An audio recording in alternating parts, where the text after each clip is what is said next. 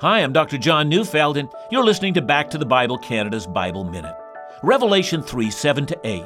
And to the angel of the church of Philadelphia, write The words of the Holy One, the true One, who has the key of David, who opens and no one will shut, who shuts and no one opens. I know your works. Behold, I have set before you an open door which no one is able to shut. The Greek actually calls it an unshuttable door.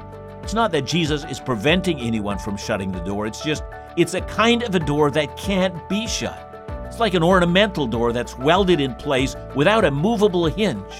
When the Lord says He's opened a door of ministry for us, let's take our Savior at His word. Don't set your eyes on what's hard or what looks impossible. Fix your eyes on what He's promised and move forward. Listen to Back to the Bible Canada each weekday on this station or at backtothebible.ca.